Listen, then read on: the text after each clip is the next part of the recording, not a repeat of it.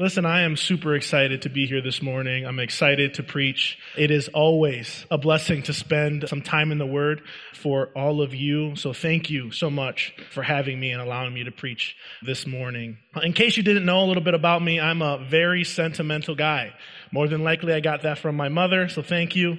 But I'm always randomly reminded of little memories of people uh, I've met over the years. And as I was reflecting on a few of them, I was a little disappointed that someday I may never remember all of them, that I might forget some very important people that I've met along the way.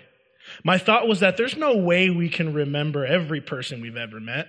People we went to school with, people that go to our church, people we work with, people we volunteer with. We're not going to remember them all.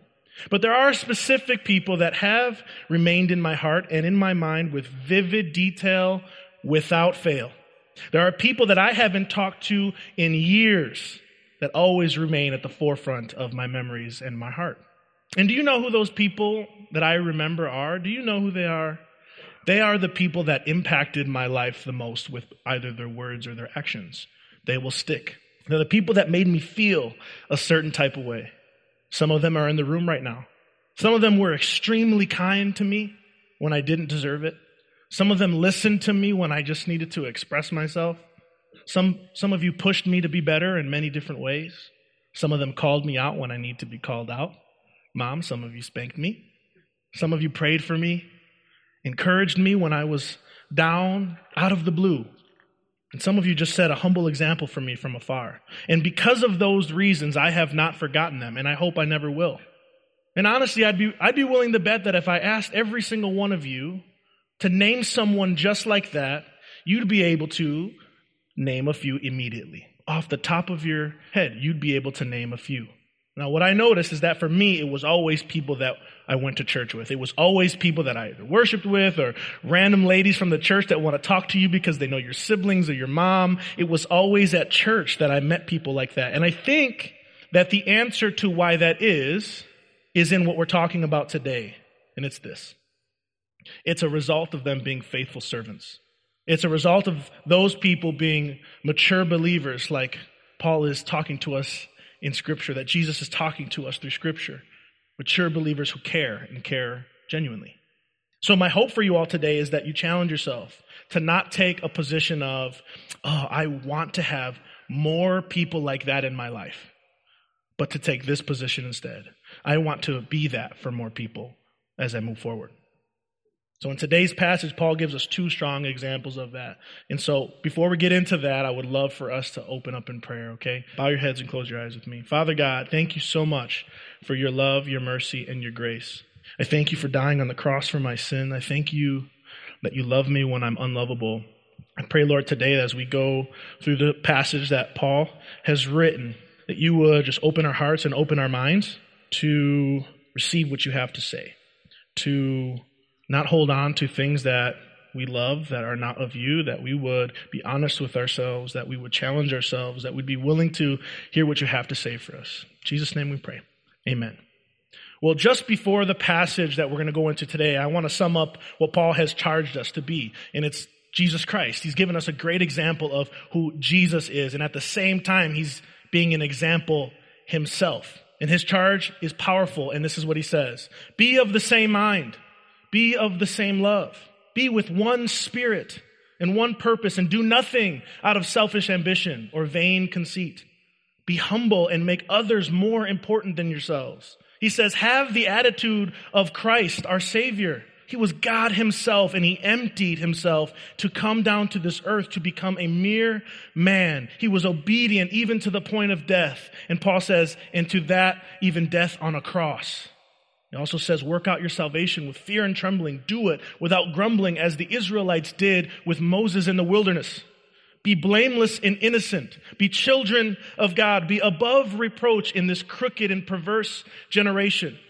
Be lights of the world and hold fast to God's word. And lastly, he says to them, rejoice with me when others are faithful. Paul says all of that right before, before this passage. And, and so that we might not walk away from this letter not fully understanding or knowing that it is possible to be like Christ. And so that we might not walk away from this thinking, Paul, I can't be like Paul. He's amazing. I can't do what he did. Jesus, he's an example, but I can't be like he was because, I mean, he was God himself. He was perfect. I can't be like Jesus. And so that we completely understand, Paul follows up that whole list of commands with two examples of people that are really practical. Two people that we could absolutely be like. Now, it's a rather long passage, so just hold on with me. I'm going to try to read it all, and I won't go verse and verse, verse, you know, at a time. Philippians 2, 19 through 30. This is Paul. But I hope in the Lord Jesus to send Timothy to you shortly, so that I may also be encouraged when I learn of your condition. For I have no one else of kindred spirit who will genuinely be concerned for your welfare. For they all seek after their own interests, not those of Christ Jesus. But you know of his proven worth, that he served with me in the furtherance of the gospel like a child serving his father. Therefore, I hope to send him immediately, as soon as I see how things go with me, and I trust in the Lord that I myself also will be coming shortly. Second part. But I thought it necessary to send to you Epaphroditus, my brother and fellow worker and fellow soldier, who was also your messenger and minister to my need, because he was longing for you all and was distressed because you had heard that he was sick. For indeed he was sick to the point of death, but God had mercy on him. And not on him only, but also on me, so that I would not have sorrow upon sorrow. Therefore, I have sent him all the more eagerly so that when you see him again, you may rejoice and I may be less concerned about you. Receive him then in the Lord with all joy and hold men like him in high regard because he came close to death for the work of Christ, risking his life to complete what was deficient in your service to me. Paul gives us two examples. And he gives us two examples because his heart is that we really understand what it's like. What's so great about Paul is that he's, even in this moment, he's caring for the Philippian church more than his own needs. I mean, think about this. Paul is in prison. He's alone. I'm sure he's going through some really awful times. He's carrying a tough load. He, of all people, had every right to say, no, I'm going to keep Timothy and Epaphroditus for myself. But he doesn't. He had every right to keep those men by his side, but he sends them away. So, example one, Timothy. Here's some background on Timothy. You can read all about how uh, Paul meets Timothy in Acts 16, but we know that Timothy's dad is a Greek and his mother's a Jew. We know that Paul met him on his very first missionary journey, and that at this point, when Paul meets Timothy, he's already a believer. And when Paul gets that, the other believers around the town are speaking highly of him. They're talking about how great he is, how much he's preaching the gospel.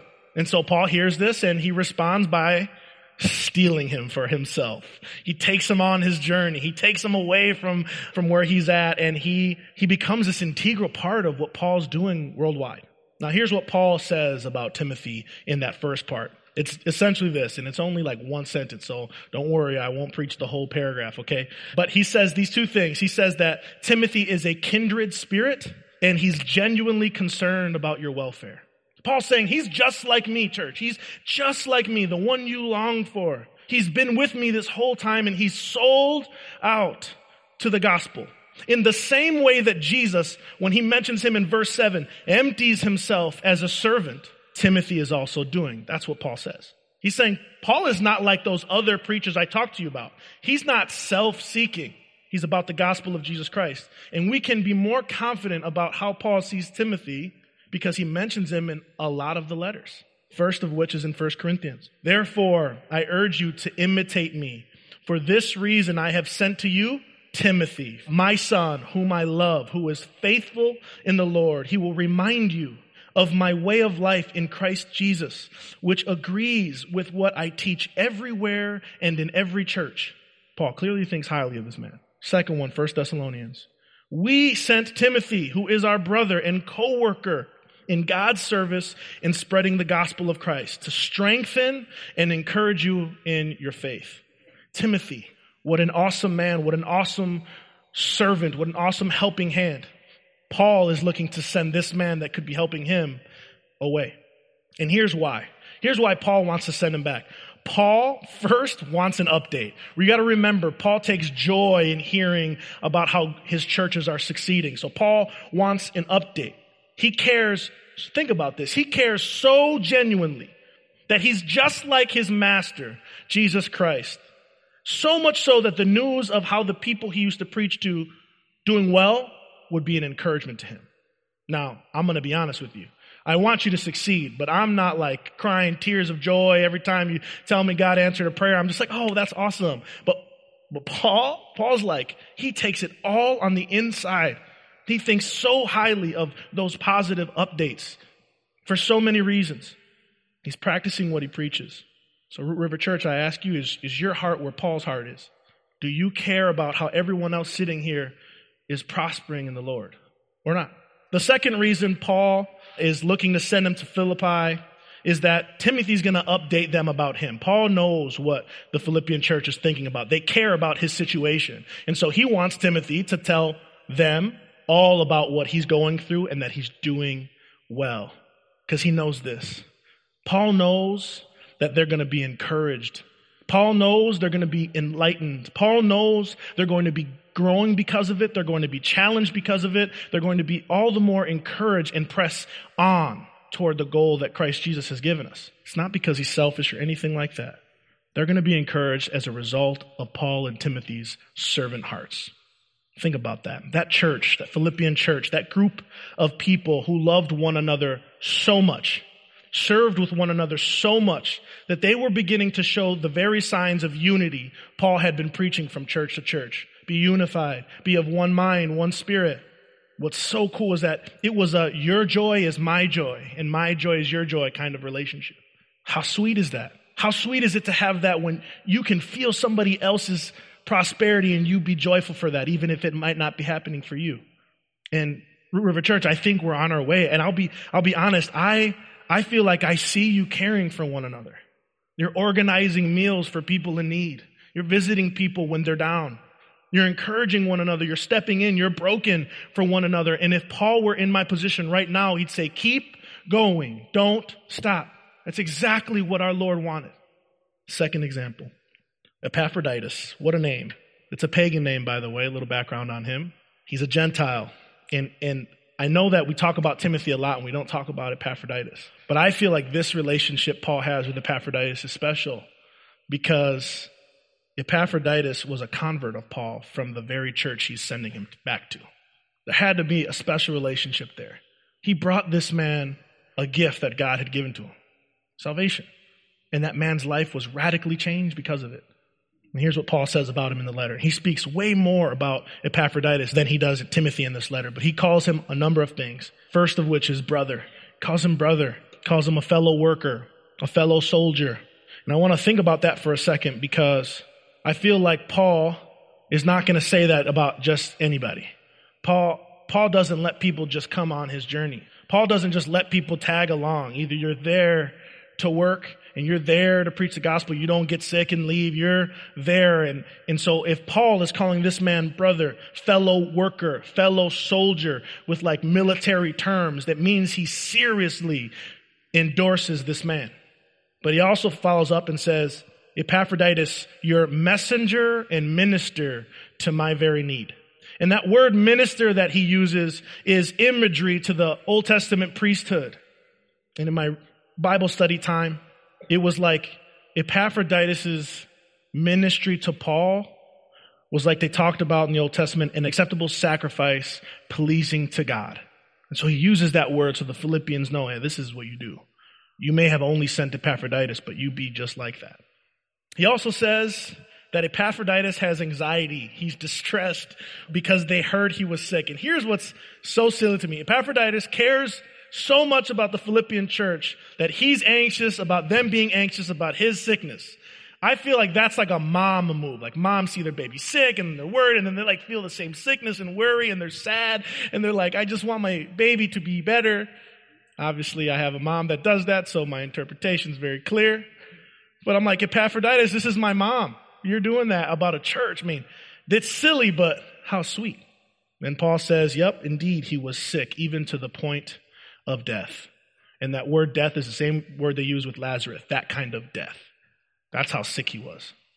Now, knowing who Paul is, how much more sad, frustrated do you think he'd be knowing that this man died tending his needs? I feel like he would have hated that.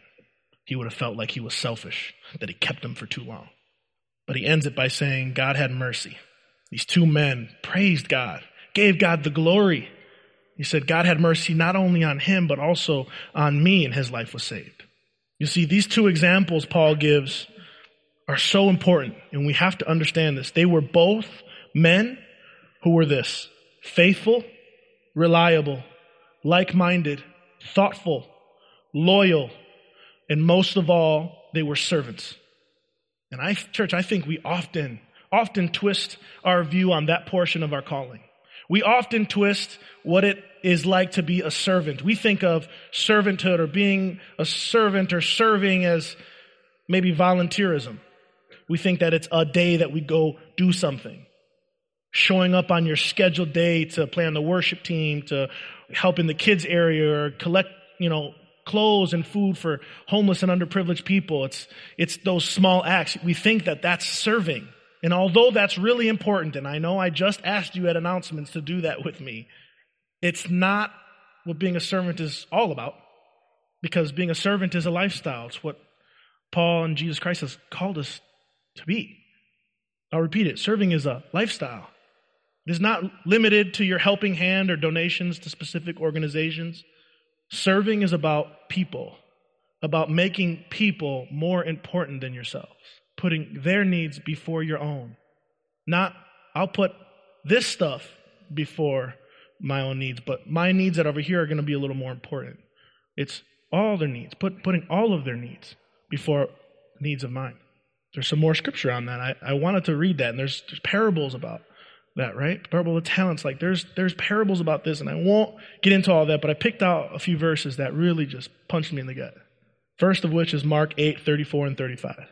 This is Jesus. If anyone wishes to come after me, he must deny himself. He must take up his cross. He must follow me. For whoever wishes to save his life will lose it.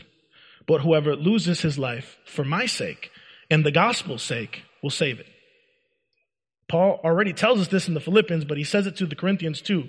1 Corinthians 10 24. Let no one seek his own good, but the good of his neighbor. Says it to the Romans as well. There's a whole chapter dedicated to it. And in your Bibles, it's titled something like self-denial on behalf of others.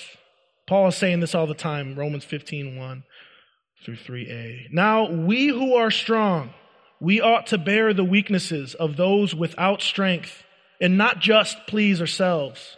Each of us is to please his neighbor for his good, to his edification, for even Christ did not please himself. Paul is taking that so seriously, and we know that because he's in prison. We know that because he needed people and he still sent them away. We know that because he's writing the Philippians and he's caring about them and he's just so tender with all of that. And it's super sweet. We know he's putting everybody in the whole scene before him. And when I read this passage, I really was reminded of someone that I'm, I'm always thinking about who set a great example in my life. This whole passage just reminds me of a good friend to many of us here at River Church who passed away before this summer. This whole passage, seen with Paul, Timothy, and Epaphroditus, reminds me of our good friend Brian. I remember how sick Brian would get, and I know many of you would too. But Brian, even in his sickness, would still come to church. He would show up to worship practice and just sit. He would show up early for service to help set up. He would stay late to tear down. I remember Scott and Beth just begging him, go home, take care of yourself. But Brian was resilient. But it got to the point where he was too sick and he started staying home a lot more often than others. And I, I know some of you also went to visit him during that time. I know Beth did, Tiffany did, many of you went to go see Brian. Some of us just to have fun, to be silly, to get his mind off of what's going on, to talk, and others to preach the gospel to him. And I'll never forget this one time. Me and my brother went to go see him. Me and my brother went to go visit him, and we did not know how long we were supposed to stay, what the etiquette for that kind of thing was. Do we stay the whole night till he's like asleep and sneak out? Do we stay for an hour? Is he exhausted? Does he not want to talk to? We didn't know. And the truth is, we were we were both nervous. We loved Brian, and we knew Brian loved us. He treated us really well. But we knew our friend would die soon. But didn't stop us from loving on him, so we went. I show up and he's in his little recliner. He's got Bibles all over the place. He's got puzzles all over the tables. He's got a tiny little kitchen way in the back. And we weren't expecting a thing from him. We didn't want him to get up. We didn't want him to do anything. We show up there. This man's dying. He made us a huge meal. It might seem a little trivial, but he made us a huge meal. He cooked way more food than the three of us could ever eat. But he knew we liked to eat, especially me. So he wanted to make sure I was fed. He, he cooked some ravioli for a thousand people and he was like, take it all. It's all yours. But we spent hour after hour talking about his life, his story, how he met Jesus, his life before Jesus, which is very colorful. He asked us about how our lives were going. We talked about the Bible, especially the book of Revelation, just because he's super passionate about it, and wants to talk about all that craziness. But at that time, I had been wrestling with a specific passage in the Bible. I wasn't settling well, and I really wanted to understand it. I had asked many people. And so after we had eaten dinner and he sat us back down, we're just, me and my brother are uncomfortable and like, what is he doing for us? Making us feel super special. He sat down, opened his Bible, and he started walking me through passage by passage. I didn't ask. I didn't bring it up. I didn't talk about it, but he knew about it. And he had done all this research so that he could make sure I understood what Jesus was trying to communicate to me. He made sure to share his perspective that was riddled with scripture after scripture. But even more than that, Brian had typed up notes in a Word document so that even after our conversation, if I had forgotten anything, I could just use that to study. Here we were thinking that we were going to love on Brian. And when we walked through the door, we were treated like royalty. He had made up his mind that he was going to love us. There was no way that we would have pity on him. He would love us. I will never forget that day. I will never forget how selfless he was, even in the small things. I'll never forget the moments he's here at worship serving. The tech job is hard. And he had a smile on his face every single day. I'll never forget that. And what's interesting is I still have all the ravioli in my freezer. And I don't think I'm ever going to do anything that's going to stand there till I die. I believe with all my heart, Root River Church, that Jesus' intention is for us to serve the serve people the way Brian served me and my brother that night. Imagine the impact you would have. Imagine the impact on your inner circle, on your siblings, your friends, your coworkers, people in this church. Imagine how they'd be. Imagine how they'd talk about you. And more importantly, imagine who they'd be pointing to. The world church is in desperate need of people like Brian, people like Timothy and Epaphroditus and, and Paul. It starts right here in this room. And these are Paul's instructions. This is your charge as a believer. Either you will step up to the plate or you will not.